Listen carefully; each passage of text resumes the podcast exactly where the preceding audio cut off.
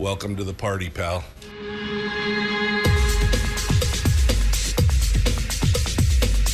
The, the Michael Duke Show. The greed and the entitlement is astounding to me. What more could you want from a low budget radio program? This is a dumpster fire. That was just BS.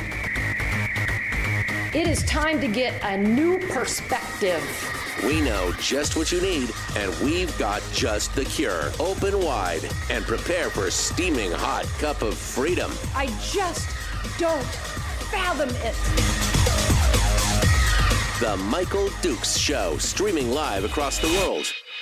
Okay, it's Tuesday, and we are ready to go. The Michael Duke Show, broadcasting live across the state of Alaska on this your favorite radio station and or FM translator and live around the world at michaeldukeshow.com on the internet uh, where you'll find uh, oh links to everything. Social media podcasts the whole the whole schmear the whole schmear good morning and welcome to it.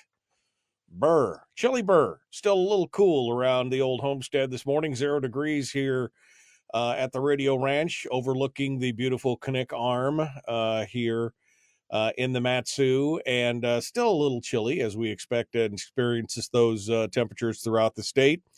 Uh, but spring is on the horizon. Tomorrow is March 1st. I don't know how we got here so fast. As I get older, the days just it's like a rapid fire. They just flash right by. Your whole life flashes before your eyes. Uh, and that's okay. That's okay. We've got uh, a lot of stuff to talk about today. It is Tuesday, and that means that we are going to be uh, going over the weekly top three with Brad Keithley from Alaskans for Sustainable Budgets, who's going to be coming in with us in just a few minutes here and talking about uh, three big talk uh, topics, including the staggering amount of money being funneled uh, from the lower 80% to the upper 20%. Um, how Zack Fields proposes to shift even more of that money. And of course, the pleas for the Cook Inlet dollars have now begun.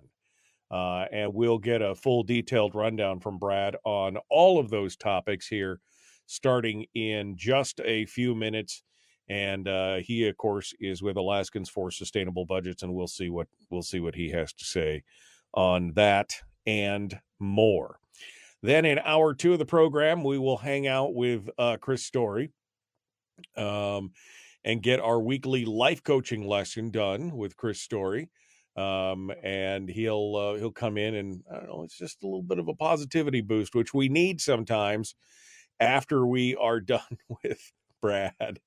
Uh, and it should be a it should be a fun fun time, and of course a plethora of headlines that we are going to go over here in a few minutes and uh, just kind of give you a you know a feel for what's happening here in the state of Alaska. And uh, oh man, some of these some of these things I just I just don't even know what to say uh, about. I mean, first and foremost, I guess we should uh, talk a little bit here um, about uh, the spending cap, the spending limit which is uh, working its way through the House of Representatives right now, the state house. Um, the uh, proposed policies, you we've talked about them here on the program, uh, originally proposed by Senator James Kaufman, um, basically would tie the spending in the state to the gross domestic product less the input from the public sector. State spending would not affect the uh, the cap. Uh, it would be tied exclusively to the private sector, which I'm not uh, I'm not opposed to. I think that that's probably a good idea, and not only that, it is uh, tied to a uh, five year rolling average of the GDP of the state, the gross domestic product. Uh, it has two separate components to it. One is a statutory limit, which is set at 11.5% of the state GDP. Um, and then there is a constitutional limit, which would be set at 14% of GDP. Now, why the two different pieces? Well, because we know we know just how much the legislature loves to ignore the statutory law that they that they don't even see it i don't think they see it as anything but a freaking speed bump right i mean they just i mean it's it's on and set um and uh they uh you know th- but this is part of the plan. This is this is kind of part of the plan. This was a component of what the fiscal policy working group talked about. Uh, will stapp is the lead sponsor of the bill in the house. He has spoken in favor of it. It is now advancing out of the um, um, it is now advancing out of the uh, house uh, committee and it is moving on. Uh, it, it's moving on to other discussions, as we will see here um, uh, in the coming days.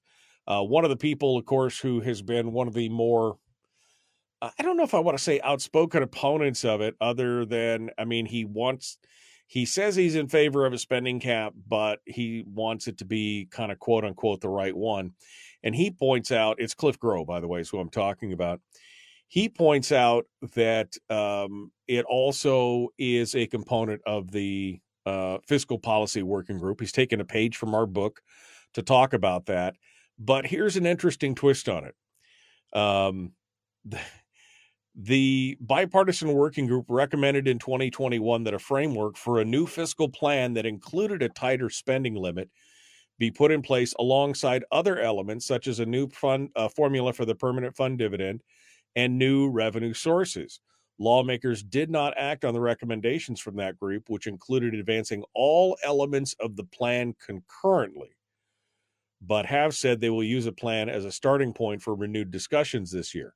Remember, that was one of the key components of the plan was that it had to be done holistically that it had to be done all in as a as a piece that it, you couldn't just break off uh, one piece here, one piece there, and try to advance one piece every year or something like that because it would all get lost in the shuffle. Groh agreed and said a comprehensive solution to Alaska's fiscal troubles requires a number of pieces of legislation moving together. I just think that forging ahead with a spending cap while leaving the other pieces behind is counterproductive. And yet, I don't see any bills from Cliff Groh putting forward any other components of this plan. So it's easy to go back and say, well, you know, they said it should all be done concurrently, so we shouldn't do anything. Well, no. Will Stapp is putting forward the spending cap component of the plan. How about you put together a part about the cuts, or a part about the new revenue sources, or a part about refactoring the PFD? How about you put something else in there instead of just saying, well, you know, that it's it's not good. It's this is the this is part and parcel of the problem here is that, it, they're going to try and use that one phrase to submarine anything singly that comes through but they themselves are not willing to bring forward other components of the uh, of the uh, recommendations from the fiscal policy working group which is just irritating to say the least.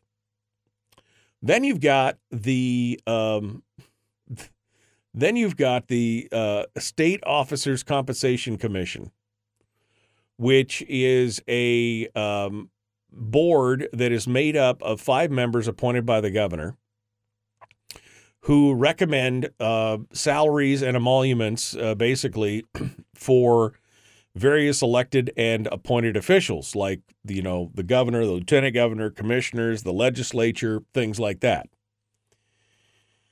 the Senate yesterday unanimously rejected a pay raise that had been recommended for the governor, the lieutenant governor, and the heads of the state agencies, and then called into question whether or not the State Officers Compensation Commission was. Uh, he goes, I don't even think that they're they're doing their job. Gary Stevens says, I just think we need to give up on that commission. They have never done their job or looked at things seriously. Basically saying, um, they haven't looked at legislator salary salary seriously, and uh, you know And until they do, they're just basically a useless a useless commission. Now, that's not necessarily true because uh, last year, um, commissioners recommended the legislators' daily expense payments, the per diem, be slashed from 300 a day to 100 per day, and then that they raise their salaries to compensate. Um, they just didn't like the the legislators just didn't like the package. Um, Larry Persily is quoted here. I mean, Larry Persily uh, is quoted here. Uh, he's a member of the commission and owner of the uh, Wrangell Sentinel. He said recent commission meetings have been contentious and unproductive. There was no meaningful discussion about legislators' compensation packages. Um, some people have said, well, you know, when the legislators, who generally speaking are already, many of them already top 20% income earners, based on the salaries that we've seen here in the past few years from uh, and the requirements from the reporting from uh, APOC, um, they're doing okay, many of them, and even I mean that the, the base pay for legislators, which is at fifty five thousand dollars a year plus per diem, um, is somewhere in the neighborhood when it's all said and done, somewhere in the neighborhood of about eighty thousand dollars a year for the what is supposed to be a three month session. So um, they're now they're saying, well, this commission is probably just useless, and I can already see the handwriting on the wall. They're going to try and dissolve this commission and make something that's probably a little more friendly to uh, to uh, you know uh, supporting a new uh, compensation plan for legislators. Stedman, uh, Bert Stedman is quoted on the floor saying that the recommendations from last year were rejected because they did not cl- uh, include a comprehensive plan to motivate the brightest Alaskans to public service, meaning we didn't offer enough money to everybody. And uh, Stedman said the salary commission is rotten with politics, which it probably is. But I mean, I, I don't know. I, I just we're squabbling over this when we should be looking at a long-term fiscal plan for the state. I, I don't know. I don't know how to uh, say this any other way. That's exactly what we're looking for. Uh, and then finally, we're going to talk about this with Brad Keithley, but uh, Zack Fields has got an opinion piece in the ADN that, uh, wow. I mean, he starts off his whole argument with uh, the whole the comment that I said is going to be the bellwether hallmark of a push for not only taking the permanent fund but for new taxes. He's already starting to make the argument. Once again, this year, Alaska is in an enviable position of being able to fund public services with a combination of sustainable earnings from the permanent fund and revenue from oil production. Quote, even though individual Alaskans don't pay a cent in income or sales tax, unquote. The handwriting's on the wall, folks. The handwriting's on the wall. You could see it already. Well, we don't pay taxes in Alaska, just like it's the only state in the U.S. that has such wealth. We don't do it, so you should you should pay your fair share. You should pay your way. You should. Mm-hmm. Yeah. All right. We gotta go. We're gonna be back. Brad Keithley is our guest. Up cutting up next, the Michael Duke Show. Common sense, liberty based, free thinking radio. We return to more right after this.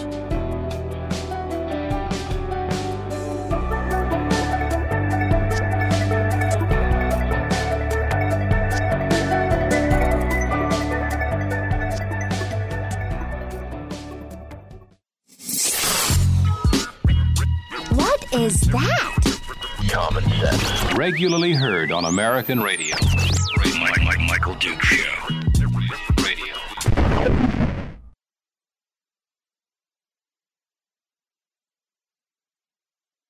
Okay. Good morning and welcome to the program. And what do we got? 80 mile an hour winds? Ooh, excuse me. Well, 80 mile an hour winds in Kodiak. Three inches of snow, high wind warnings. Good morning. Um, all right. Uh, snow, glorious snow. How are we going to measure GDP? Says Chris. I have seen that trick before. That's a good question. It's moving over to Ways and Means Committee. Yep. Uh, ben Carpenter is going to take a crack at it. Let's hope that maybe we can get a comprehensive package that deals with everything, although I know they'll have to move it as separate pieces. I'm really getting tired of people of, you know, roadblocking stuff like this and like, well, you know, this is just one piece. Well, you, hey, Jack, why don't you propose another piece and maybe we can find another person to do another piece and then we can put it all together. I mean, I'm just asking. How much money do you reckon the state would save in per diem costs by moving the legislative session onto the road system?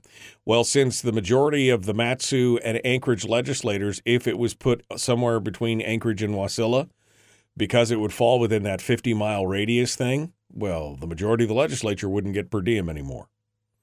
That's, I mean, the, big chunk of the legislator would not get per diem anymore.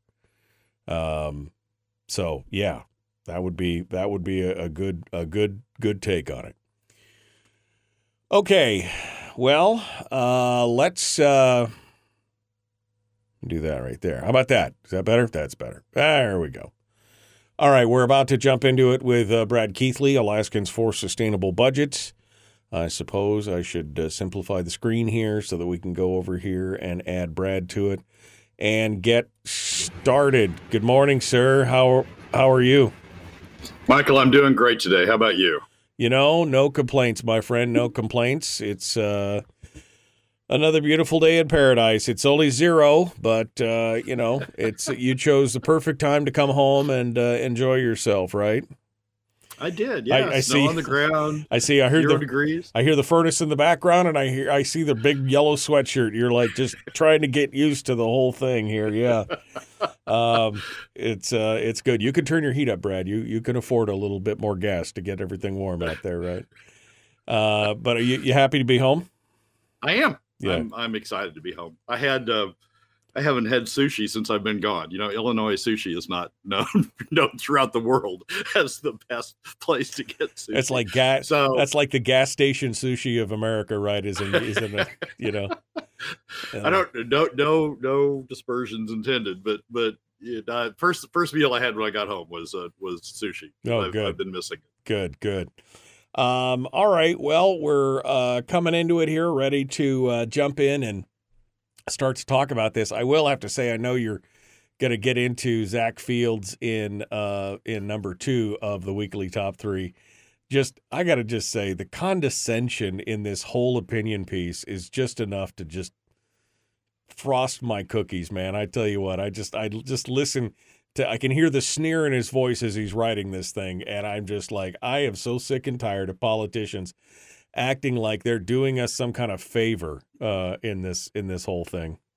Well, Michael, the thing that really tr- triggered me was when he used the word surplus. That we have a surplus Right. of revenues. Right. How are we going to invest the surplus? Yeah, I mean, and that was the clickbait headline, right? That's the clickbait headline is he wants you to look in on his thing because he said we're going to have a surplus, and they're like, what? And of course, the news flash, what he says is, if we don't pay the dividend, we've got a surplus. That's essentially what he says. No dividend for you. We got a surplus in government. Now, how are we going to invest it? Wait a second. I mean, he is literally saying, I know better than you how to spend your money. you know people people complain about oil company employees being in the legislature but zack is is a union employee right and and and his bill for the child care is just one of the classics of all time it is essentially to to statize the child care industry allow them to collective bargain with the state for their for their employees so how is that any different when somebody Right. from the oil companies is in the legislature voting on voting on oil taxes It's not, but that's the thing. Nobody calls him on it. All right, here we go, Brad. We're jumping back into it. Folks, like and share, like and share, like and follow. Here we go.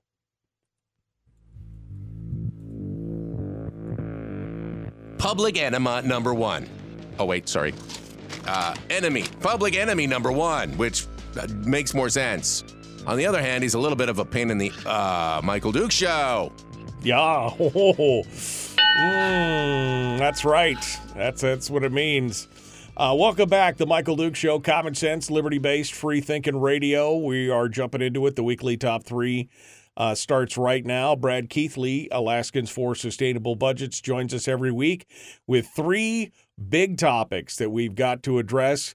Uh, and uh, we're going to start things off today with him uh, right now. Good morning, sir. Uh, welcome back to the Great Land, and uh, thanks for uh, thanks for coming on this morning. Good morning, Michael. Uh, it's it's great to be back in Alaska, and it's and it's always a pleasure to be with you wherever Well, I am. I appreciate it. I appreciate it. It's good to good to come home every now and then and get your roots down again. Um, all right. Well, let's start off with this, Brad. I really want to get into this because um, I got some things to say, but I, I want to hear what you have to say. So first things first. Uh, I mean, it's just it's, I get, I'll, I'll get first crack, and then you You'll get first crack. I'll get I'll get second crack. So we're looking at the the the dollars being shifted from the middle and lower income Alaska families to the top twenty percent is pretty amazing. And you actually sat down and did the math and got the numbers cranking, and you took a look at it in your latest piece at the uh, on the Alaska Landmine, uh, which is your chart of the week from Friday, and it talks about basically the death of the PFD. How long will it be before the PFD is pretty much gone? Uh, and it's not too long. That's the bottom line. It's not too long. I got a lot of questions after I after the chart of the week a couple of weeks ago uh, was looking at various fiscal baselines. I got a number of questions about well, how long is it that the PFD lasts on the trajectory we, we're on?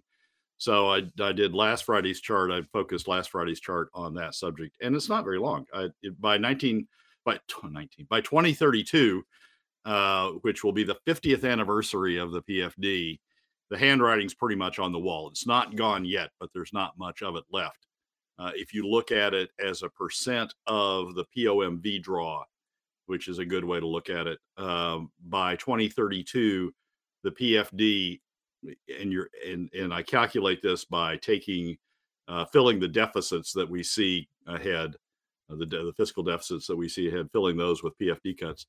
By 2032, the PFD is down to 10 percent uh, of the uh, of the POMV draw, and the trajectory is just taking it on down. So by the mid 2030s, shortly after its 50th anniversary, the PFD is essentially a token amount, sort of like the the equivalent of the statutory budget reserve or the or the constitutional budget reserve. It's just we sort of keep it around to say we have it, uh, but it's not much.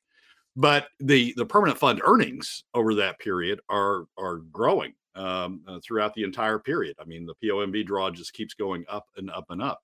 So what's happening as the PFD comes down and the POMV draw is is going up? What's happening is we're shifting dollars that that are that are under the PFD being distributed to uh, Alaska families, predominantly a benefit to middle and lower income Alaska families as a percent as a share of income. We're shifting dollars from that to the other the other use of the PFD. Now we we talk about the other use of the uh, or uh, the other use of permanent fund earnings. We talk about the other use of permanent fund earnings to be to pay for government but looked differently looked at differently what they're what those what those permanent fund earnings are really doing is they're subsidizing taxes or replacing taxes or substituting for taxes if there wasn't permanent fund earnings then we would be having taxes to pay for those deficits to cut to, to cover the deficit so the permanent fund earnings that that are going to government are really going to prevent or to substitute or to or to cover uh, for taxes, which is predominantly a benefit to the top 20%. So, what you see over the course of the next decade, and, and we're roughly at 50 50 now, the, the POMV draw is like 46 54, 46 for the PFD, 54 to, to, to substitute for taxes. What you see over the next decade is a rapid shift in the um, uh, in the permanent fund earnings from being used to in, in, in half to pay for the PFD, that declining from roughly 50% down to 10%, and the portion being and and thus the benefit to middle income income lower, middle and lower income Alaska families declining from roughly 50% down to 10%, shifting over to um, uh, the benefit to the top 20% being used as a substitute for taxes. And that's going over the next decade from roughly 50% now up to 90% uh, of the draw. That that's because the the the the deficits are growing over that period. Traditional revenues are down. Spending continues to grow, um, but it's being shifted over the, the dollars are being taken out of middle and lower income Alaska families and they're transferring to the benefit of the top 20%. Think for a second what's going on with the top 20%. They would otherwise have to pay taxes to cover the deficits uh, during that entire period. But because of the shift in the POMV draw, uh, the permanent fund earnings to their benefit to substitute for taxes, they're not having to pay for taxes. They're able to keep the money that they would otherwise have to pay for taxes in their pockets. Um, they're not having to pay the taxes; they keep it in their bank account. So, what's really going on over this period, over the over the next ten years, is we're shifting, taking money out of the hands, out of out of the pockets of middle and lower income Alaska families, and through substituting for taxes, through using those permanent fund earnings to substitute for taxes, we are we are allowing the top 20% to keep their money, the same amount of money that's being taken out of the pockets of middle and lower income Alaska families. That money is is staying in the pockets uh, of the top 20%. And the, and the numbers are, are are sort of staggering.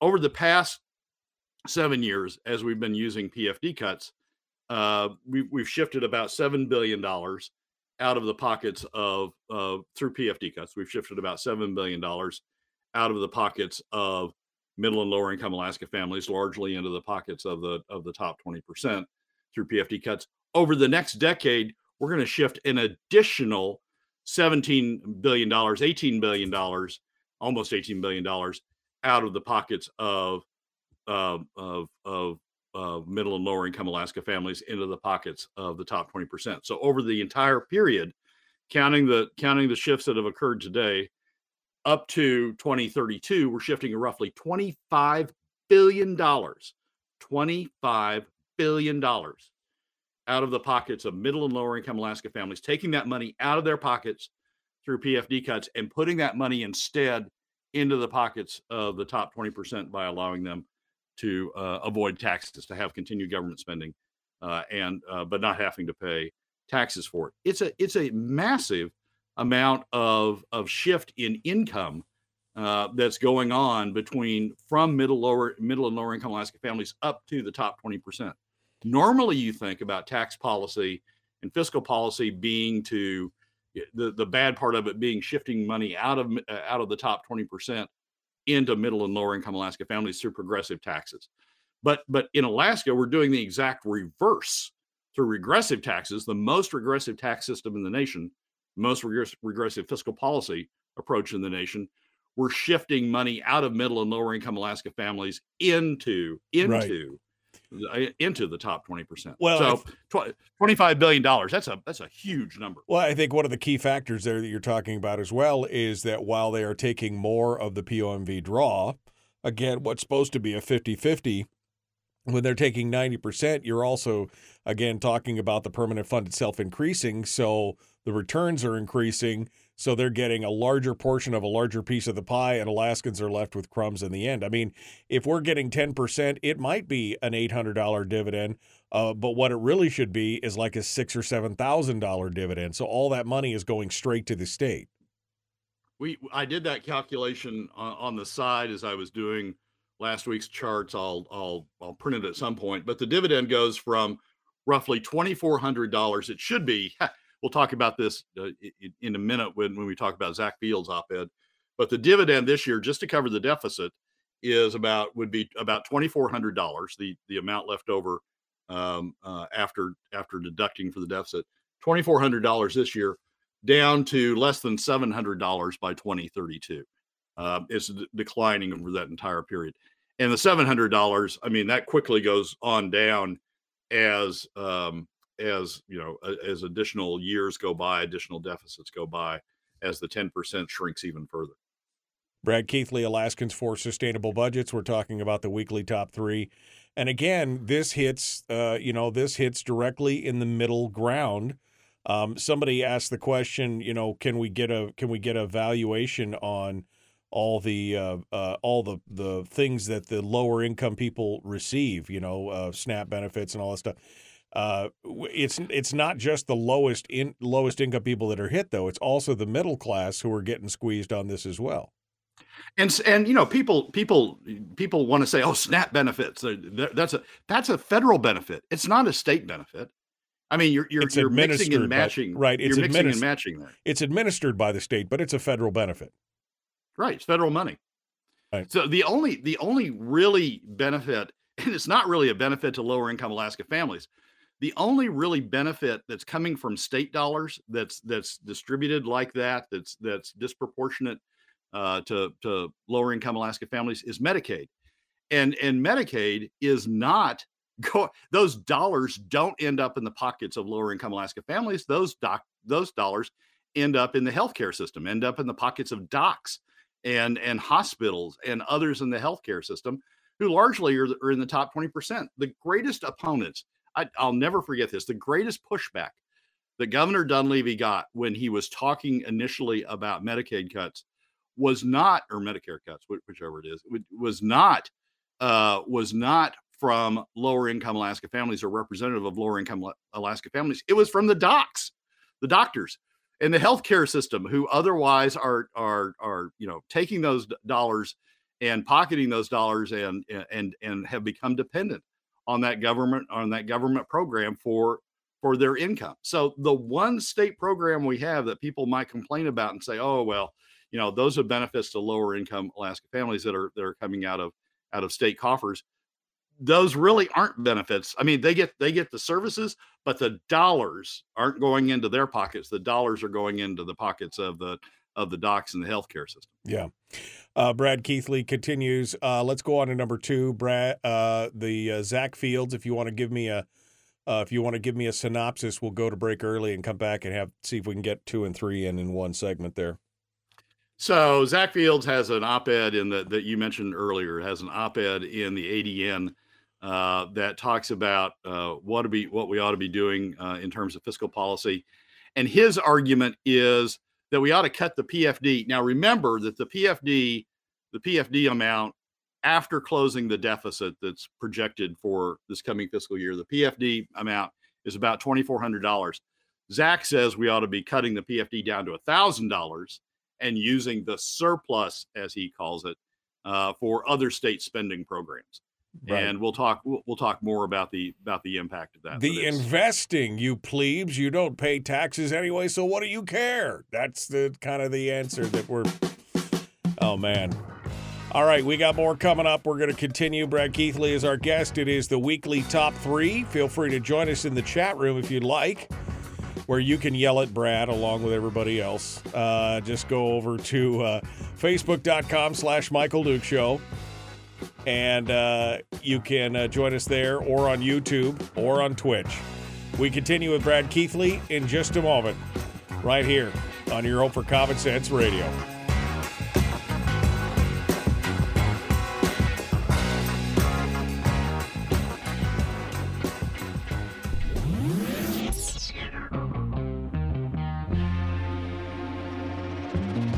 Listened to by more staffers in Juneau than any other show because their bosses told them to. And after what they just heard, oh man, they're going to be pissed. You're a bad, bad man. The Michael Duke Show.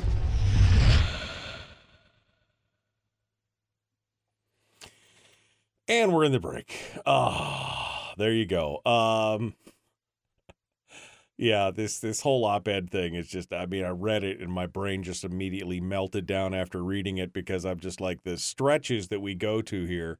But I can see it already, Brad. I've been talking about this for a long time that this was going to be the this was going to be the next phase of the attack is that they're going to tell us, well, we don't pay taxes anyway. Now you've got to pay your fair share. Now you've got to do it. They're already starting that, you know, oh, you just, you know, we don't pay any taxes and that's just free money. And, uh, you know, the irony here, of course, is that Zack Fields, his constituency is made up of a bunch of low income people and they should be burning him at the stake over something like this because they're losing ten thousand, fifteen thousand dollars out of their households if they've got a couple kids or whatever. They're losing a huge amount, and he's basically saying, "Well, we know better than you how to spend this money."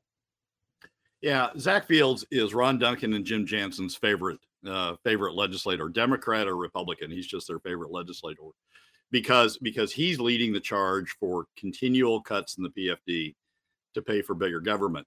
But the continual but the continual cuts to, in the PFD also are shifting over and benefiting the top 20% by uh, avoiding by enabling them uh, to avoid uh, taxes. And he just and you know Zack's purpose is to get more money into government to pay for more government employees. We were talking before we were on the show, or or or or or during the show, but we were talking about Zack's latest bill, which is to which which is essentially to nationalize or stateize uh, the childcare industry by by subsidizing by providing for subsidies to creating a fund to subsidize the child care industry, allowing child care providers to collectively bargain uh, with the state for uh, the amount they're going to be paid uh, uh out of that fund. Just you know, creating, making child care employees state employees essentially. Um, and you know, and Zack's never met a government program he doesn't like, but he doesn't want to pay for it. He doesn't want to pay for it by having Jim Jansen and Ron Duncan digging into their pockets and paying a proportionate amount of it because he knows if he does it that way, they will oppose the program. The legislature will oppose the program, and so and so the program won't go forward. So what he's doing is he's taking it out of the pockets of middle and lower income Alaska families, instead shifting the benefits to to Ron Duncan and Jim Jansen by enabling them to avoid uh, paying taxes. And so they go, "Yeah, you want another program? I don't care. It's not coming out of my pocket. Uh, go ahead, go at it." I mean, we saw the same thing with Natasha von Imhof when she was in the state senate. She, you know, supported additional government programs. Um, at the same time, she supported P- supported PFD cuts because middle and lower income Alaska families, by using PFD cuts, middle and lower income Alaska families paid for those programs as opposed to the top 20%. So Zack's just continuing to to to you know to be Jim Jansen and Ron Duncan's favorite legislator by by by pushing additional government programs but by doing it in a way where they don't have to, Jansen and Duncan and the others in the top 20% don't have to pay the costs. There's plenty of uh, there's plenty of ways that we could uh, cut the spend in the state of Alaska. Brad and I have analyzed those, broken them down. There's money left on the table for the oil industry. We could be taking another three, four, five hundred million dollars out of that. We could be doing all those things. Unfortunately, as we pointed out, there just doesn't seem to be the political will to take that approach. I mean, anytime uh, we've seen that happen, I mean, even, and we keep pointing it out, even when the governor redlined a lot of this stuff, that he couldn't get 16 Republicans in the legislature to support his redlining of that kind of stuff as well. So, I mean, we, we we've we've got to take a grip on this and figure out how do we slow roll everything that's happening because it seems like right now the majority of players in the legislature. Now, granted, we've got a whole new batch now this year, but in the past, the whole majority of the legislature has been on the path to just creating bigger, badder government programs. We can't figure out how to get them to cut or even to acknowledge that cuts are needed. I mean, the fiscal policy working group did as part of their thing, but it wasn't all cuts. It was a combination of everything. And that's the problem. We can't get to the cuts only approach from here until until you get Jim Jansen and Ron Duncan and others in the top 20% focused on cuts. Until you get them focused on cut. That's the donor class, that's the that's the trade trade group class, that's the class that hires the lobbyists. Until you get them focused on cuts, we're not going to have cuts.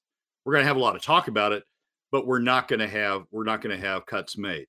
And the only way you're going to get them focused on it is if they have to pay a share of the costs of government. Right now, they don't have to. Using PFD cuts, they avoid paying for uh, the cost of government. So, you know, we can talk about this. We can talk about the, the the theory of cuts all day long, as you said, we have for the last decade. But until you have the political will of the top 20%, not just not just general political will, but the political will of the top 20% of the donor class, of the of the lobbying class, of the the trade association, the trade association class, until you have their political will involved in in making cuts, they're not going to happen. Brad Keithley, our guest, Alaskans for Sustainable Budgets. We're going to jump back into it. Here we go. Uh, the Michael Duke Show, Common Sense Radio. Like and share, like and share. Let's do it. The Michael Duke Show. Not your daddy. Wait, sorry. Not your daddy? Ooh, not your daddy's talk radio. Whew, I was scared for a second. Thought we were going down. Here's Michael Dukes and the show.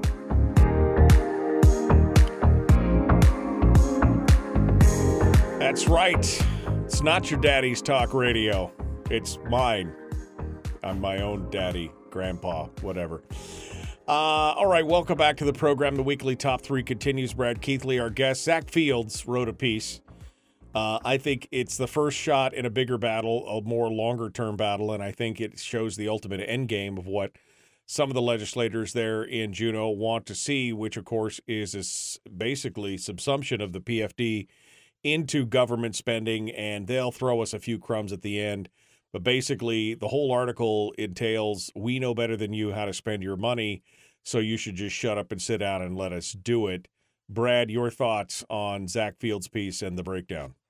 Well, it's just it's it's basically it, it, it's it's as as I was saying during the break, it's Ron he's Ron Dan- Duncan and Jim Jansen's favorite legislator because Zack Fields wants to grow bigger government. Um, he wants to he wants to uh, uh, expand government services. His child care bill, bill is is one example of that. But he doesn't want he he he doesn't want to trigger the opposition of the top 20%. So he's proposing to do it through PFD cuts, uh, taking it out of the hides of middle and lower income Alaska families uh, while he while he's growing government. And he and he's you know he's he's setting a target out there of saying, well, we really only need a thousand dollar thousand dollar PFD. That's really sort of the average. It's not but it's really sort of the average over the entire program. And so, you know, you ought to be happy with a thousand dollar PFD. And we'll just take all of the additional money above that and we'll put it into bigger government programs. And what you've got is the top 20% saying, yeah, I'm fine, because they don't have to pay for it. I mean, Fields, Fields is being very smart about how he's approaching this. He's approaching it in a way that allows him to grow government, but doesn't trigger the lobbyists, the trade associations, the the the the, the big donor class uh, involved in the state. He's he's able he's he's doing it in a way that's that's that's trying to uh, trying to end run those. Jim Jansen will write an editorial on occasion that will talk about yeah we really need to we need to avoid taxes so we need to keep using PFD cuts. Uh, and Fields every time on Twitter and on Facebook will say yeah this is exactly the right approach. This is exactly what what I've been saying all along. It's like this mutual support group between the the big government left and the and the anti-tax right. As long as you don't tax me, as long as Ron Duncan and, and Jim Jansen as long as you don't tax me, then whatever you do is fine. The only way we're ever going to get this stopped is to is to make Ron Duncan, Jim, the Ron Duncans and the Jim Jansens and the top twenty percent pay their fair share, their proportionate share of of the cost of government. As long as we don't do that, we're going to continue to have things like uh, like Zack Fields. And I know I know people say, well, you know, when we get to taxes, we'll finally stop it. We'll we'll finally stop. We'll finally stop spending. A, I'm not sure that's right. I think you know, given what we've seen, all we'll do is we'll shift into the the next most regressive tax approach, which is sales taxes. Continue to take it out of middle and lower income Alaska families. But B, if we wait until we get there before we make the top 20% pay their fair share, if we wait until we get there, the PFD will be gone. Middle and lower income Alaska families permanent will permanently will be will be have have suffered uh, uh, the the loss of income that would occur from from PFD payments. The top 20% will have converted all of the permanent fund earnings stream to their benefit to cover for taxes. So we've got to we we've got to be stopping it now. We can't wait until we get down to the down to the oh well now we're going to have to go to now we're going to have to go to taxes situation.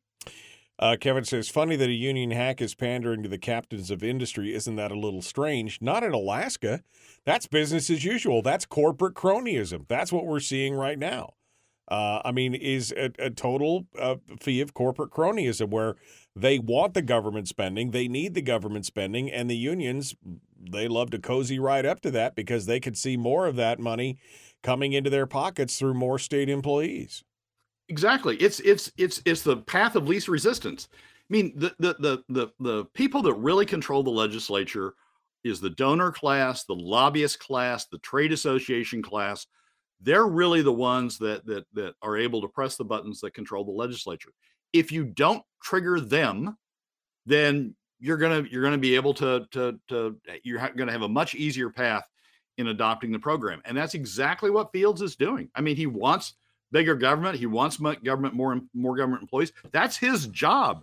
as a union organizer to go out and get more government employees. He wants more government employees. So he's so he's growing government to have more government employees, to have more to have more union members, uh, members of of his union, and he's doing it in a way that doesn't trigger pushback from the lobbyist class, from the top twenty, from the donor class, and from and from the trade groups. It, it's, I mean, tactically, it's brilliant uh, in terms of in terms of figuring out a way to get what you want without without triggering the opposition. The only problem is 80% of Alaska families are ending up worse off. The overall Alaska economy ends up worse off because of that approach. Right. And and and and and and that's the direction we're going. Zack Fields gets what he got, what he wants. Ron Duncan and and and Jim Jansen get what they want.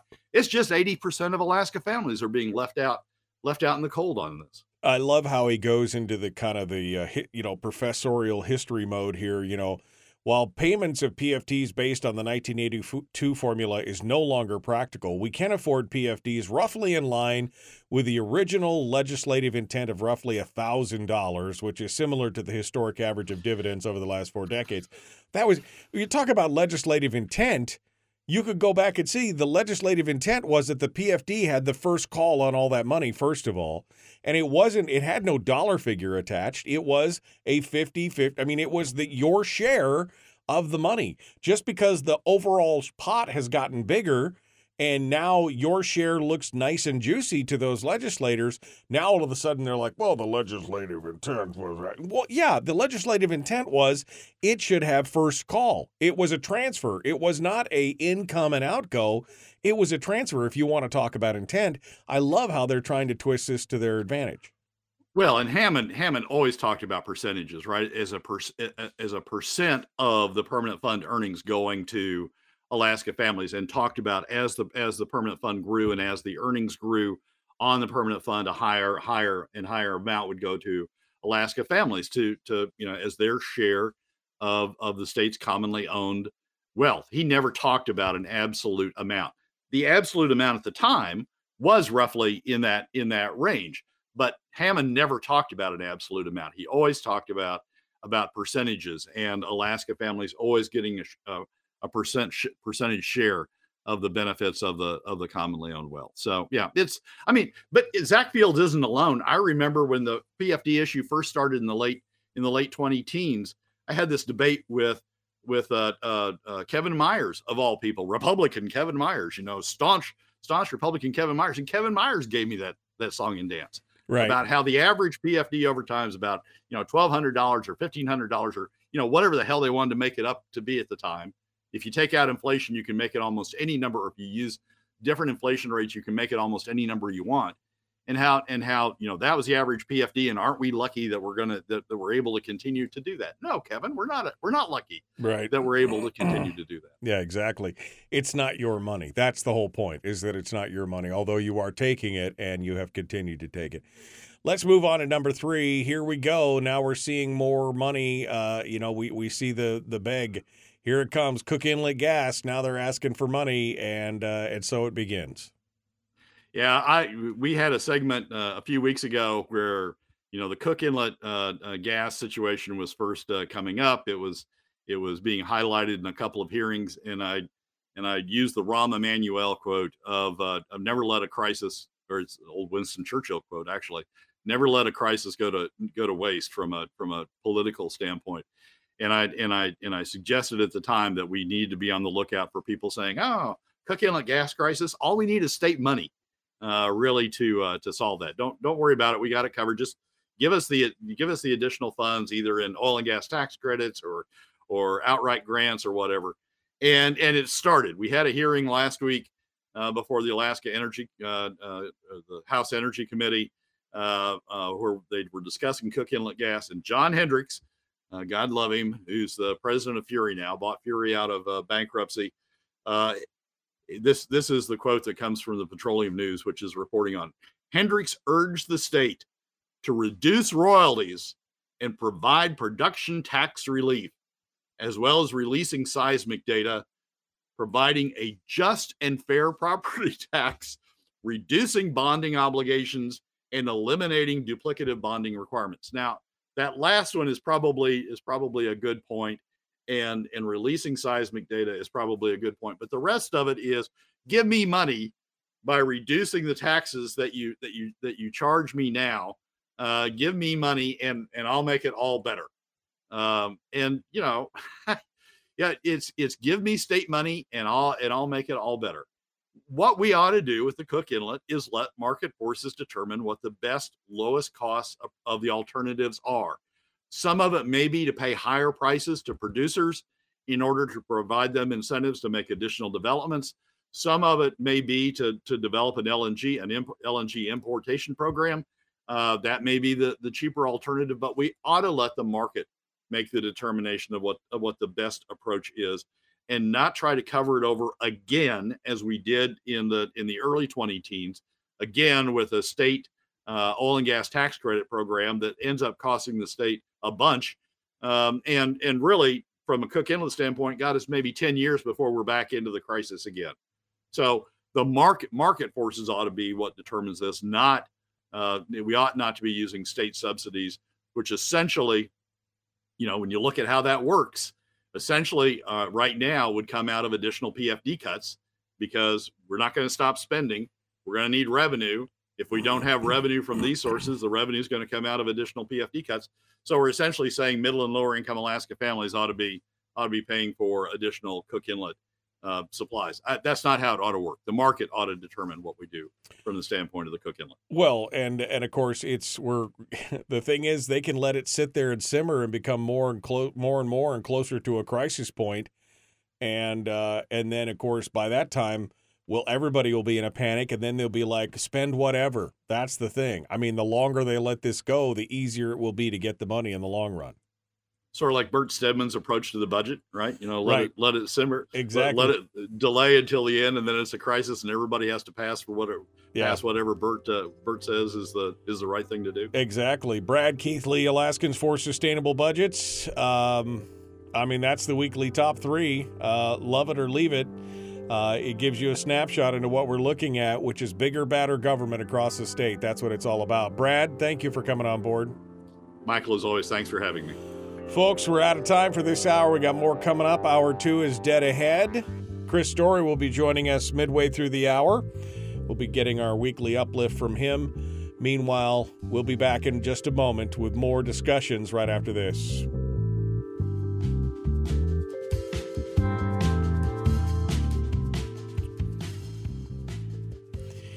I, uh, I mean, I, I just I shake my head. I read this. I, re, I read this read this piece, and I just look at it and I go, "This is this is where we're headed as a state, where basically the state just takes care of everything, and we just shuffle all their money off to them, and we should be happy that we allow them to take care of us, kind of thing." I mean, this is the attitude that I'm seeing in this state government. uh, I mean, almost at every level. Yeah, Rob, Rob Myers has it right. I mean, essentially, we're letting the state, we're, we're more and more and more letting the state drive the economy. The, the the proposal, if nothing else, is the poster child for this. The proposal to essentially nationalize or or or stateize uh, the child care service industry is a, is a is a is a great example of that. But this is, I mean, what Hendrix is talking about. Let's do the same thing in the Cook Inlet. Let's let's have private producers because I want the profits, but but make me profitable by cutting my taxes uh, and taking that money out of somebody else's pocket instead of taking it taking it out of my pocket. It's just, I mean, everybody's in it for themselves. Ron Duncan and and, and Ron Duncan's in it for expanded, you know, internet service, expanded GCI uh, services throughout the state. Jim Jansen's in it for expanded uh, uh, uh, uh, logistics uh, services in the state, but they don't want to pay for state government they want somebody else to pay for it and and cutting pfds once once that bridge got crossed during walker's administration you know it's like it's like the troops are floating flooding across across that bridge. Once they took the bridge now you know everybody's going across it. You want childcare? Cut to pfd you want you want to save the cook inlet cut to pfd you want expand internet service out in the bush? Cut to pfd i mean it's just everybody is focusing on that as the as the mechanism because the the the the people whose pocket it gets taken out of out of middle and lower income Alaska families don't have much of a say in the process. It's the trade groups, the lobbyists, uh, the the top 20% donor class, they're the ones that are calling the shot. And as long as they don't have to pay for it, they don't care Right. about increased government spending. And in fact, a lot of them are, are benefiting from it uh, as as it increases. So Well, Rob and- Myers is right. and the- That- that's that's where we're headed. And the oil companies too. Of course, they're happy with just just keep percolating along. We don't want to give any more money. We don't want we won't let government do it. You guys fight amongst yourselves. We'll sit back here and just keep pumping your riches out of the ground and take what we need. Um, it, it's, it's astonishing. You know, we're not going to yet, Michael. I, I uh, we are not going to get the oil companies to come to the table. We're not going to get oil company taxes back on the table until we get the top 20% concerned they're going to have to give up money. If the top 20% believe, if Ron Duncan and Jim Jansen believe they're going to have to give up money, they'll push the oil companies out in front first. But as long as it can come out of the PFD, as long as as that's the that's the source of income, nobody's going to go nobody's going to go ask the oil companies. Nobody in the top 20% is going to go ask the oil companies. Nobody in the legislature who who you know responds to the trade groups and to the and to the donor class and to the lobbyists they're not going to go ask the oil companies for more money. As long as it's coming out of middle and lower income alaska families they're fine with that. We we've got to stop that. We've got to put pressure on the top 20% to come to the table to bring the oil companies to the table to lessen the burden that otherwise is going to fall on them we've got to expand we've got we've got to we've got to broaden the base uh, on which uh, from which we're deriving revenue. Uh, one of the things that we were talking about before the break was the advance of the uh, of the spending cap that's coming out of the House going to Ways and Means now, and of course Cliff Groh was quoted as he always is uh, about uh, you know oh well the fiscal policy working group said it had to be this holistic approach and this is just one piece. That's not going to work, but I don't see Cliff Groh advancing oil taxes or new revenues or cuts or any of the other things that that are talked about in there. It's just it's more whack whack whack whack whack instead of actually working to fix the problem. yeah the, i mean we- we, saw it before. In sb what 23 is that is that was that the pomv statute? You get a partial solution. I mean cliff's right in this respect. You get a partial solution. People lock in on that and say well we solved the problem. We don't have to worry about it anymore and and they forget the other pieces of it. So cliff's right that it has to be a holistic approach but you're right in that it- in that it ha- and then people have to actually come up with the other pieces of it. And for cliff to complain about one piece of it without offering the other piece of it is uh, pieces of it is somewhat disingenuous.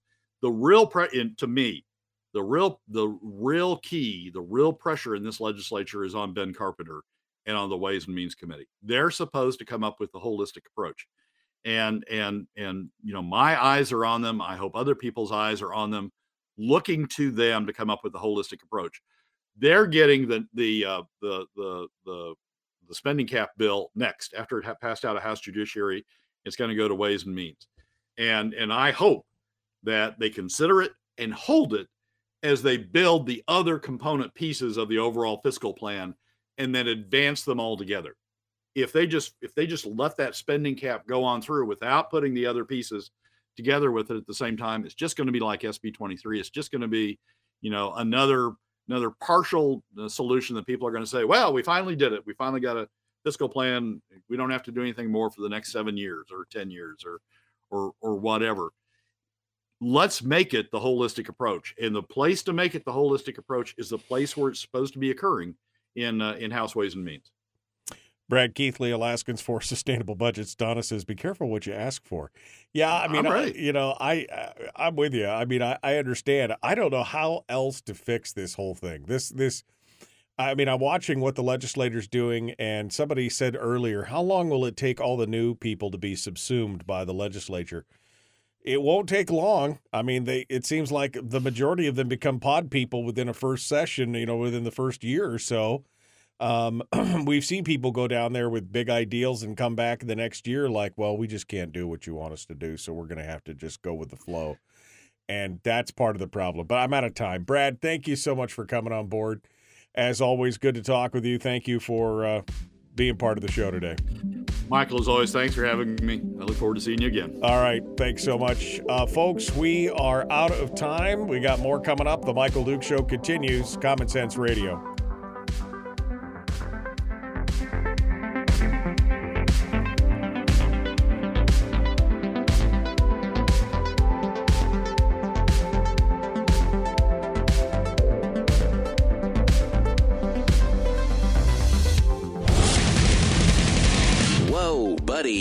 That thing back in its holster. We haven't gone anywhere. I don't understand. Check out the MichaelDukesShow.com for information on how to get access to the podcast. Welcome to the party, pal.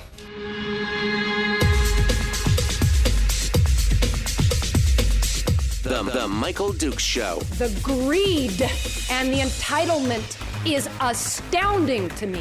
What more could you want from a low budget radio program? This is a dumpster fire. That was just BS.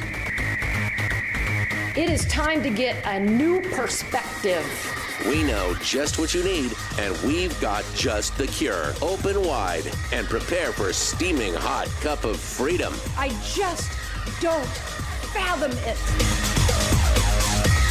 The Michael Dukes Show, streaming live across the world. Across the world on the internet at michaeldukeshow.com and across the state of Alaska on this, your favorite radio station and or translator. It is the Michael Duke Show. Uh, thank you for coming uh, by and joining us and talking with us this morning.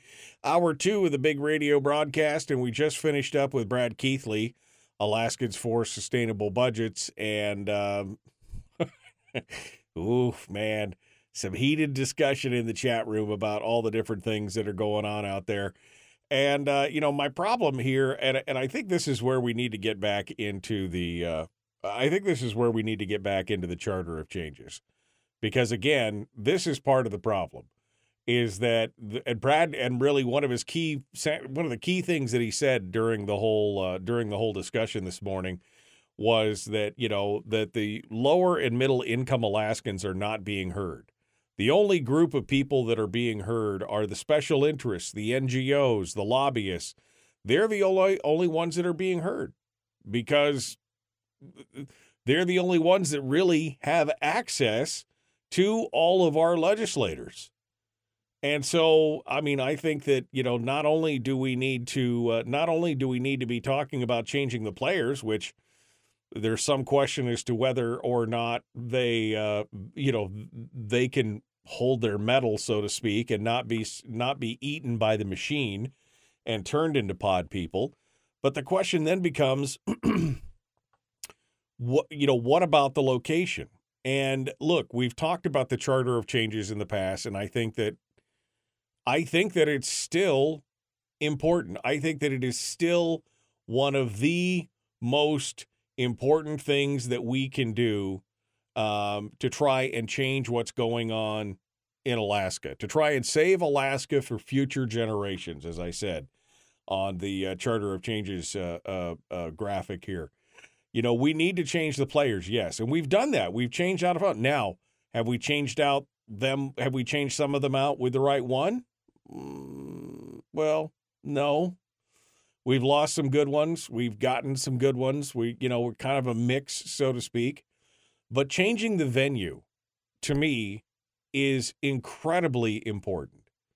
Uh, having those people on the road system, having those people uh, that are representing us, you know, see people other than lobbyists, other than people who are there basically with their hand out. I mean, it was something amazing that uh, I can't remember if it was Rob Myers or Mike Shower said uh, recently when they were saying, well, we may be in this super minority with no real official minority and everything else, but still, lobbyists still show up in their offices every day, not at the same rate as when they were in the. Uh, not at the same rate as when they were in the the the the majority, but lobbyists still show up every day and they still have their hand out asking for certain things and everything else.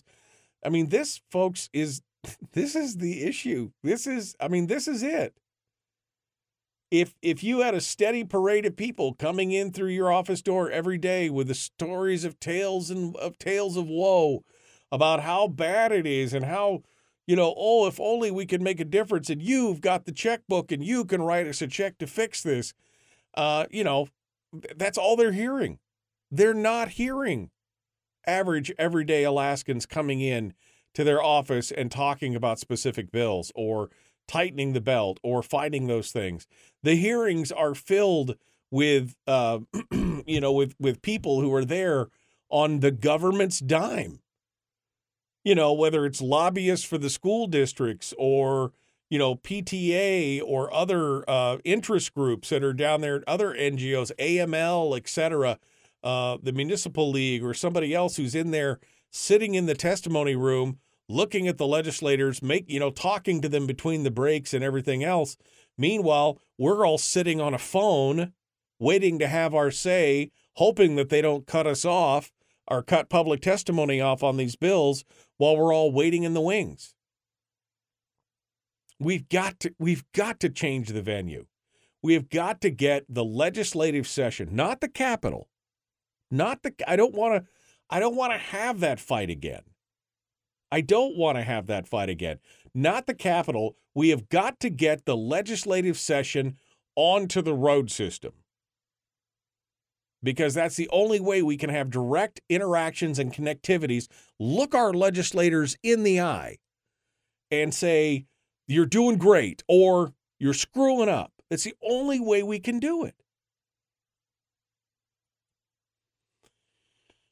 And, and uh, I mean, uh, unless we start taking these things, these changes seriously, this is what's going to happen. They're going to sit down in Juneau.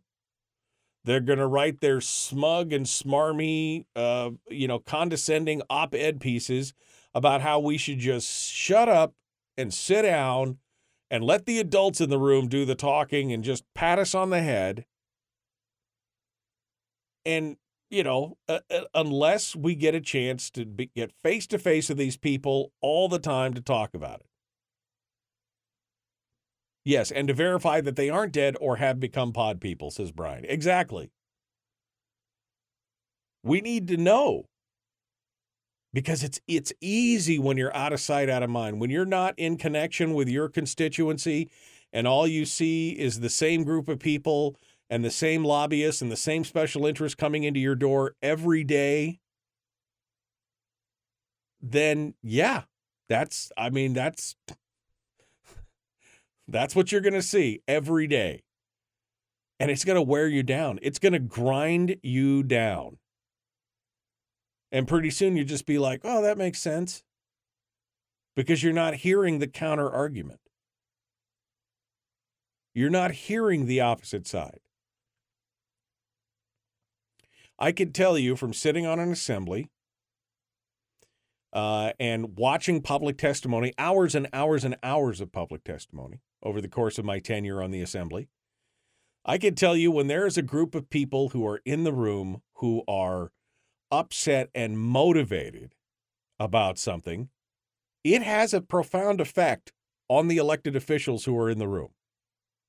It does it makes them weigh their choices much more uh, than it would if there was just, you know, well, we just emailed testimony in or we phone. Te- we didn't have phone testimony at the time because the, you know, COVID, there was no COVID or anything. But I mean, if there had been, I could see it when the room was full of people looking you in the eye and talking to you and, you know, verbally poking you in the chest. You got a real good idea of where people stood on this. And I watched it change people's minds right there on the spot. I watched it happen. I watched persuasive arguments when they were being made face to face make a difference. When you're an anonymous voice on the phone, when you're not there looking people in the eye, it makes a difference.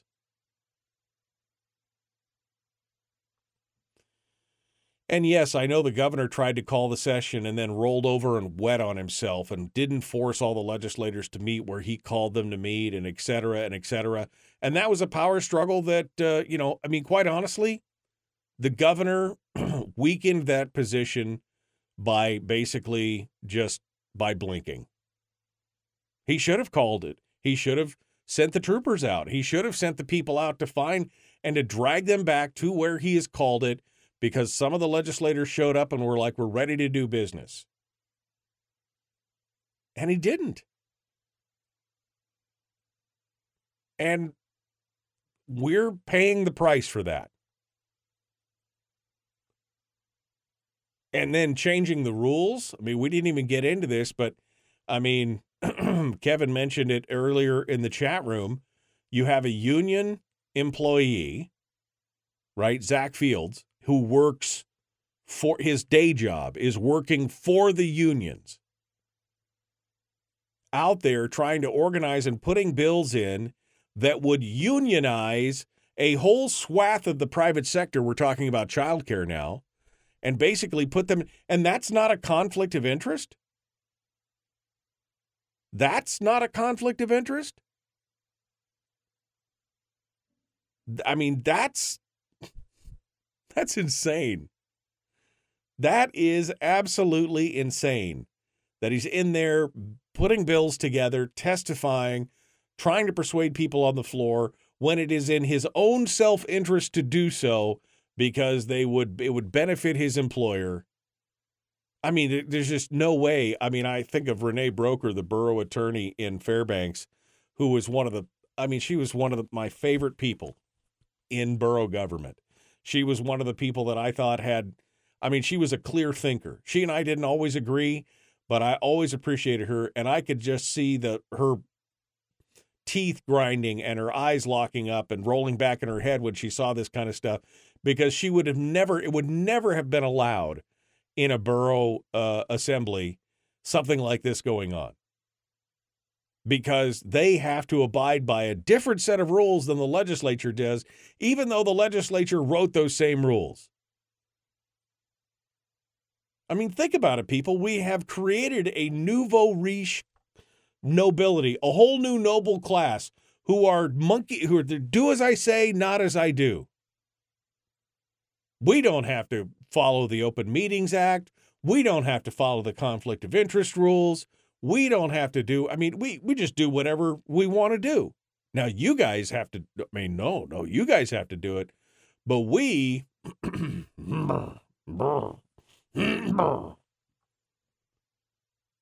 Some animals are more equal than others on the farm, right? I mean, the Charter of Changers to me seems more relevant today than it was the day that I penned it and put it together. I mean, it, it just seems more relevant today than ever before. And I don't know what to do about making this sure that this is front and center. We have to change the players. We have to change the venue. We have to change the rules. We have to change the funding, the way we build the budgets. We've got to do those four things to take control of our state. I don't know as there is the will to do that. I don't know if there is the will in the populace, not in the legislator, in the populace. I don't know if there's the will to do that, to get all that done. But the answer is right there. It's right there. All right. Um, well, look at that. We're uh, up against the break. So, I guess this is where we're going to go. We're going to go to the break. And when we come back, we'll be joined by Chris Story, the man from Homer. He'll be on board with us uh, in just a minute. And we'll get our weekly uplift after the beating that I just gave everybody and Brad Keithley gave everybody. We'll need it. All right, we continue with more in just a moment. The Michael Duke Show. Common sense, liberty based, free thinking radio.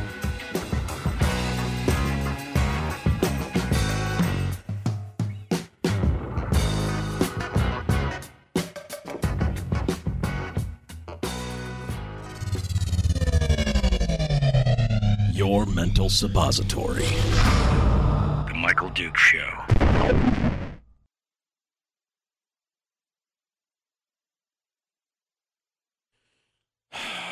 I mean, I'm uh, just so frustrated and disappointed in this whole thing. I mean, I, I wish I had a, uh, I wish I had an answer, but I, but I don't.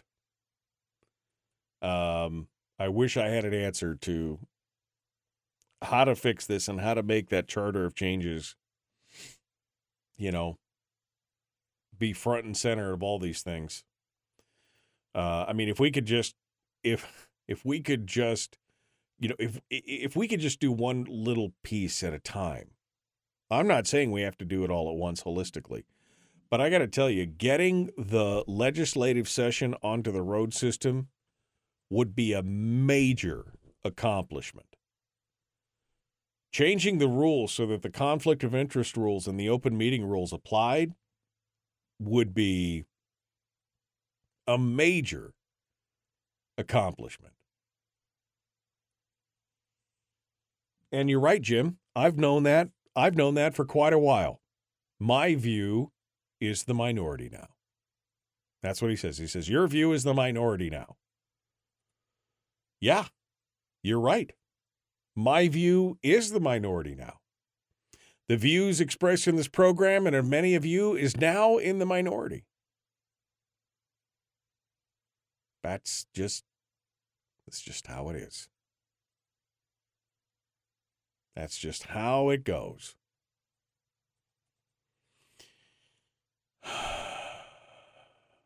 All right. Oof. All right. Um, I've now depressed myself.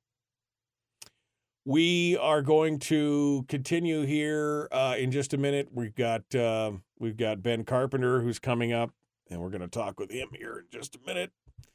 And I'm um, not Ben Carpenter, Chris Story. Sorry, working on getting on the program. On the program tomorrow, we're going to have Rob Myers filling in for uh, uh, Mike Shower and uh, working on seeing if we can get another guest for hour one. Um, but yeah, this view has been the minority for a while. It was just hidden when we could paper over it with money. He's not wrong. I mean, we're seeing this subtle shift in, you know, and I think a part of it is it may not truly be a minority viewpoint. I think that there's a lot of people who basically just thrown up their hands and given up and walked away. I think they may believe like we believe, but they're so frustrated with the system and the and and everything that's going in with it, they just whatever. And we're creating whole generations of children who look at the system and they because they're part of the system and they've been told time and time and time again that government is the solution to all your problems. That there's a problem, then that's a government's responsibility is to fix it. Um, you know, we should quit. What did what did uh, what did uh, uh, Brian say earlier? Brian said something like we should.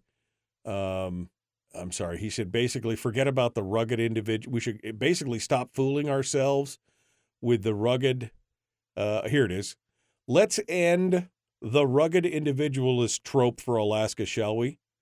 Sounds like we are willing, uh, willingly becoming serfs. That's the thing. I mean, we used to pride ourselves at Alaska's. I mean, we're the great land. We're the last frontier. We don't need no government program or handout. Well, apparently we do because that's what everybody that's what everybody's looking for. Is another government I mean, I've never looked for a government handout in my life, but apparently there's people out there that are just like, yeah, what can I get? How can I go? What do I do? Forget about that rugged individualism. It's a lie. All right. Wow, really depressing myself here. Uh, let's go over here and uh, double check to make sure Chris Story is uh, with us and ready to go. Hello, my friend. How are you doing? Good morning, Michael. I Okay, good. Well, I just want to make sure. As long as I'm spreading the misery equally, that's all that matters. Um, all right, Chris. Well, you're uh, you're good to go. Hold the line. We'll be right back to you. The Michael Duke Show, Common Sense Radio. Here we go.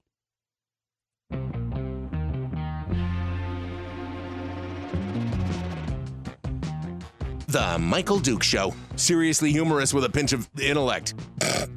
pinch of intel. Sorry, that is humorous. Here's Michael Dukes. Yep. We're ready to go. Ready to do it. We're ready to talk about it. It's time. for the man, the myth, the legend, Chris Story. He comes in to join us and to give us a weekly uplift and, uh, you know, just to, to try and, and bring us up from the Downerville that I just tried to drive us straight through. It's like we just took a trip through Downerville in your mom's station wagon. And uh, I said your mom. Uh, it's uh, Chris Story. Hello, my friend. How are you doing this morning? I mean, the podcast is going to be a hot mess today because I got to cut the whole Chris segment out. So if you're listening right now, I apologize because Chris Story was not heard. He was only heard on the radio. It wasn't on my recording. It wasn't on the internet. It wasn't anywhere else. All right, let me let me launch the phones here, and we'll see if you guys can hear this uh, in just a in just a minute. Let's uh, come on. It it only takes a minute. I only have I only have a minute here. Here we go. So we're launching the phones, and here we go. Let's see if we can hear the phones. Thanks for calling the call in line of the Michael Duke Show. There Powered and sponsored by Satellite West. You'll find them at satellitewest.com. I'm So- about to put You guys should hear all that, right? You guys are hearing all that? Good. I'm glad. I'm hoping. Tomorrow morning, March 1st, 8 a.m., House Education Committee will hear school choice presentation from Bob Griffin and other national experts. All right, I'm looking forward to that. Thank you for that info, David. I appreciate it. And I'm sorry that you guys had to deal with that. Uh, you heard the phones thing, though, right? Just confirming because it showed up on my recording, so I'm assuming you guys heard it.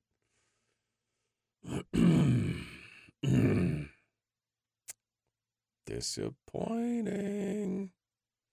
I don't know what's going on, but we'll we'll figure it out. Um Okay, we're about 45 seconds out.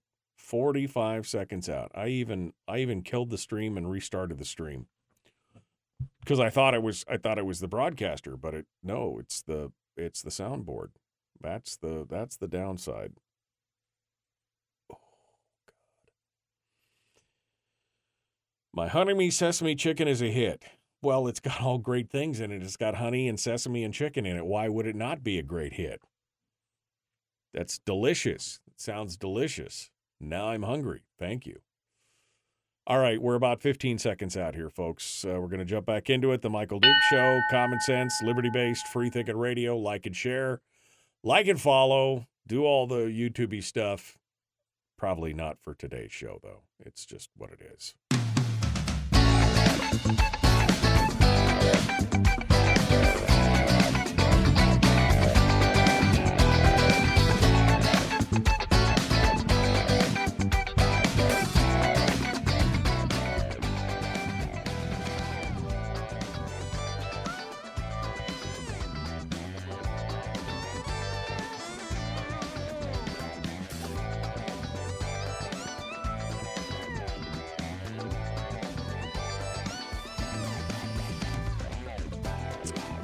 Okay.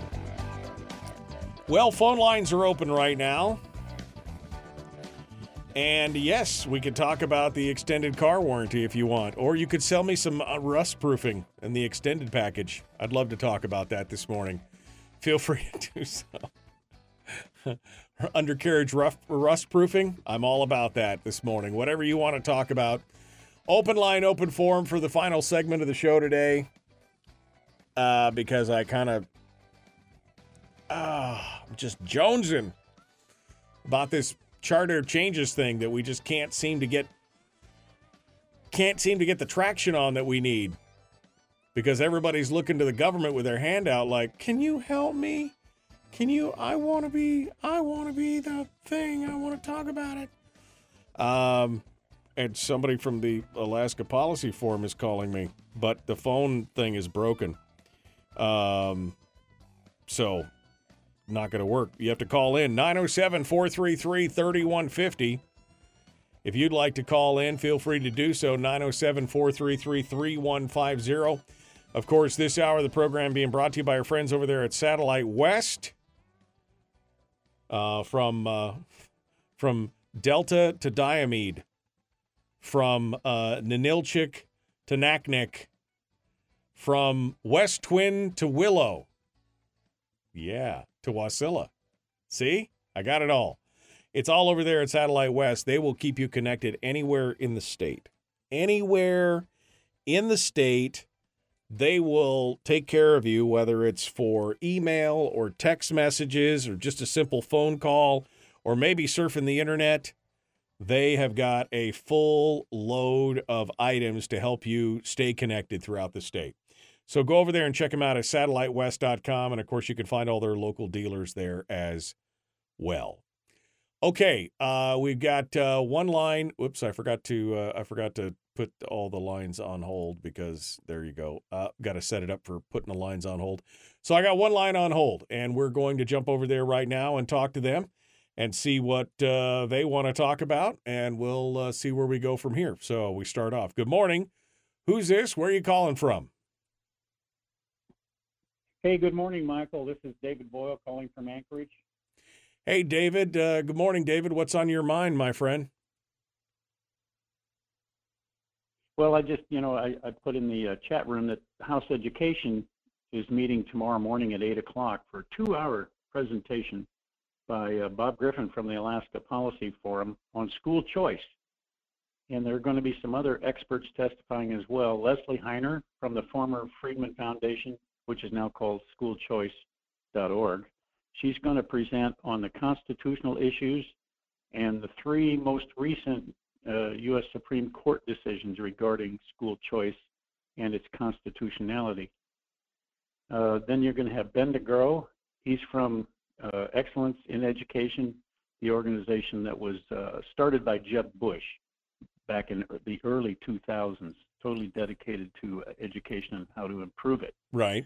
But they're going to, you know, if people want to find out about school choice and what's possible in Alaska and uh, how it's working today, the little bit that we do have, they need to tune in at uh, 8 tomorrow morning at House Education. On gavel to gavel, what um, are there any uh, are there any bills out there on the school choice right now, or is this just exploratory, or what is this, Dave? Are you there? Yeah, uh, I'm sorry. Uh, I'm sorry, David. My question was: Is there any bills out there right now, or is this just exploratory? Is this just informational? Uh, are there any bills that are out there for school choice? Uh, no, Michael. There are no bills in the hopper as of now for school choice, and this is just basically informational. I think it's probably we could call shooting the battlefield for what's to come.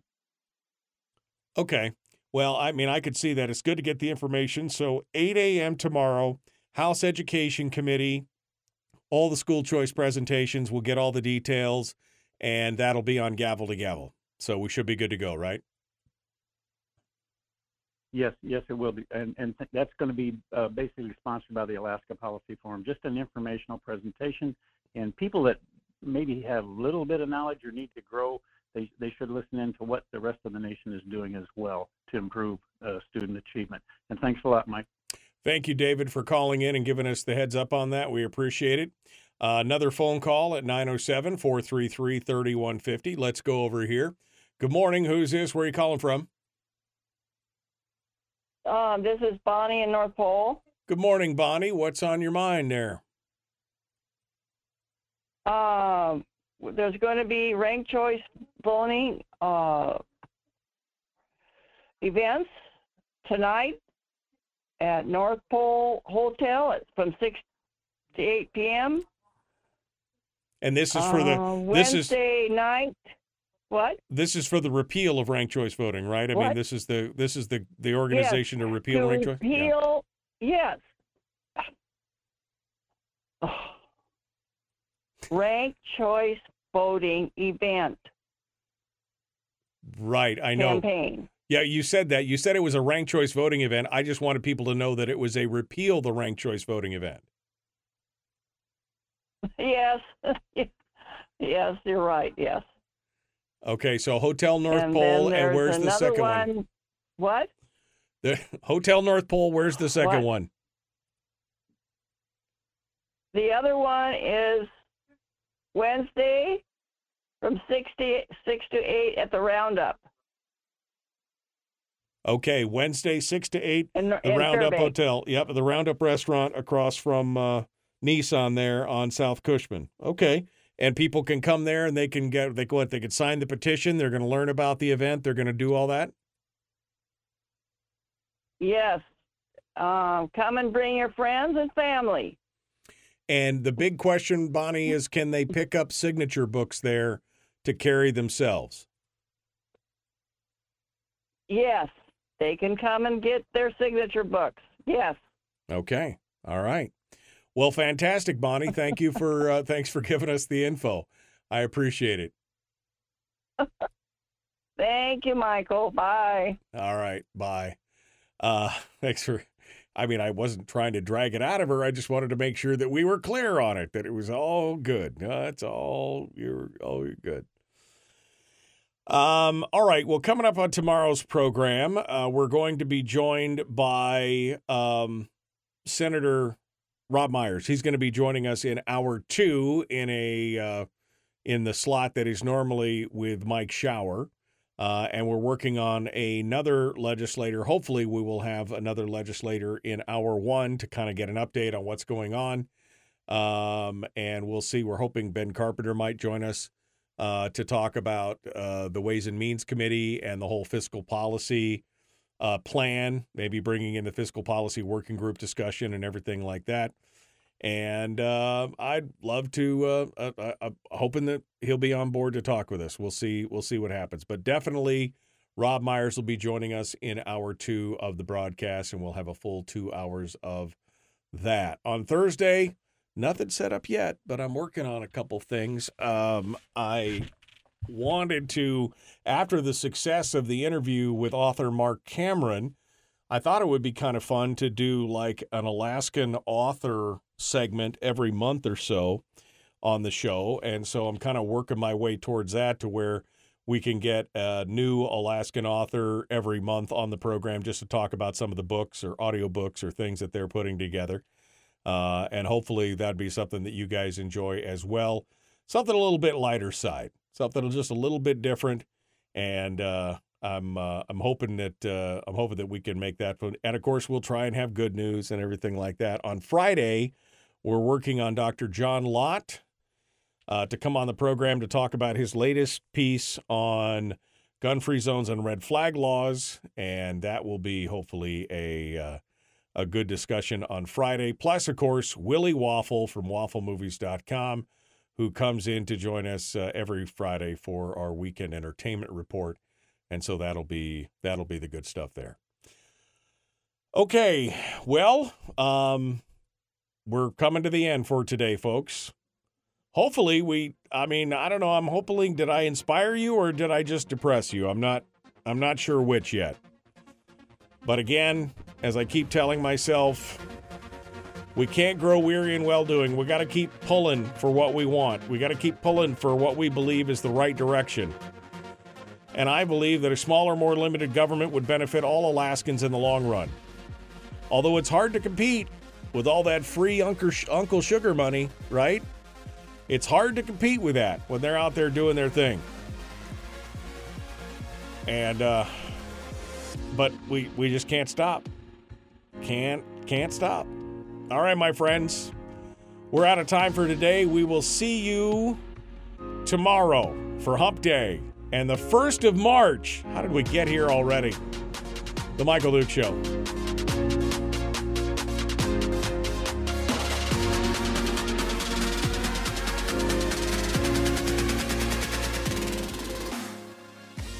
You're so depressed you might start drinking Folgers. Now that's crazy talk. Ain't nobody that depressed. Right? Nobody is that depressed. I mean, oof. Yikes.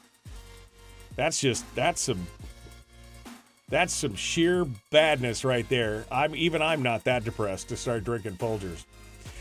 Okay, my friends. Well, we're out of time for today. Again, apologies on the audio for Chris Story. I don't know what happened there, but we'll figure it out.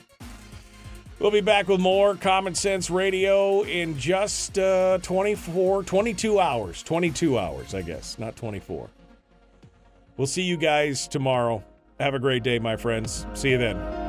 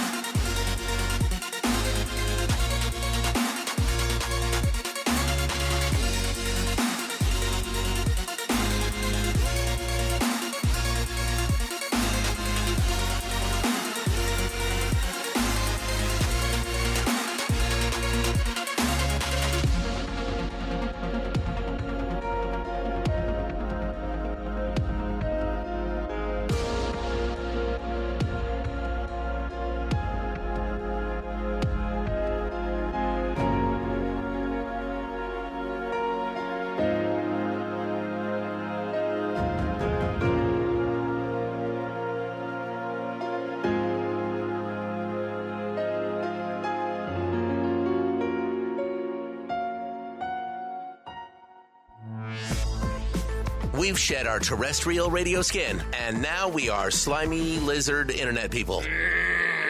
It's the Michael Duke Show.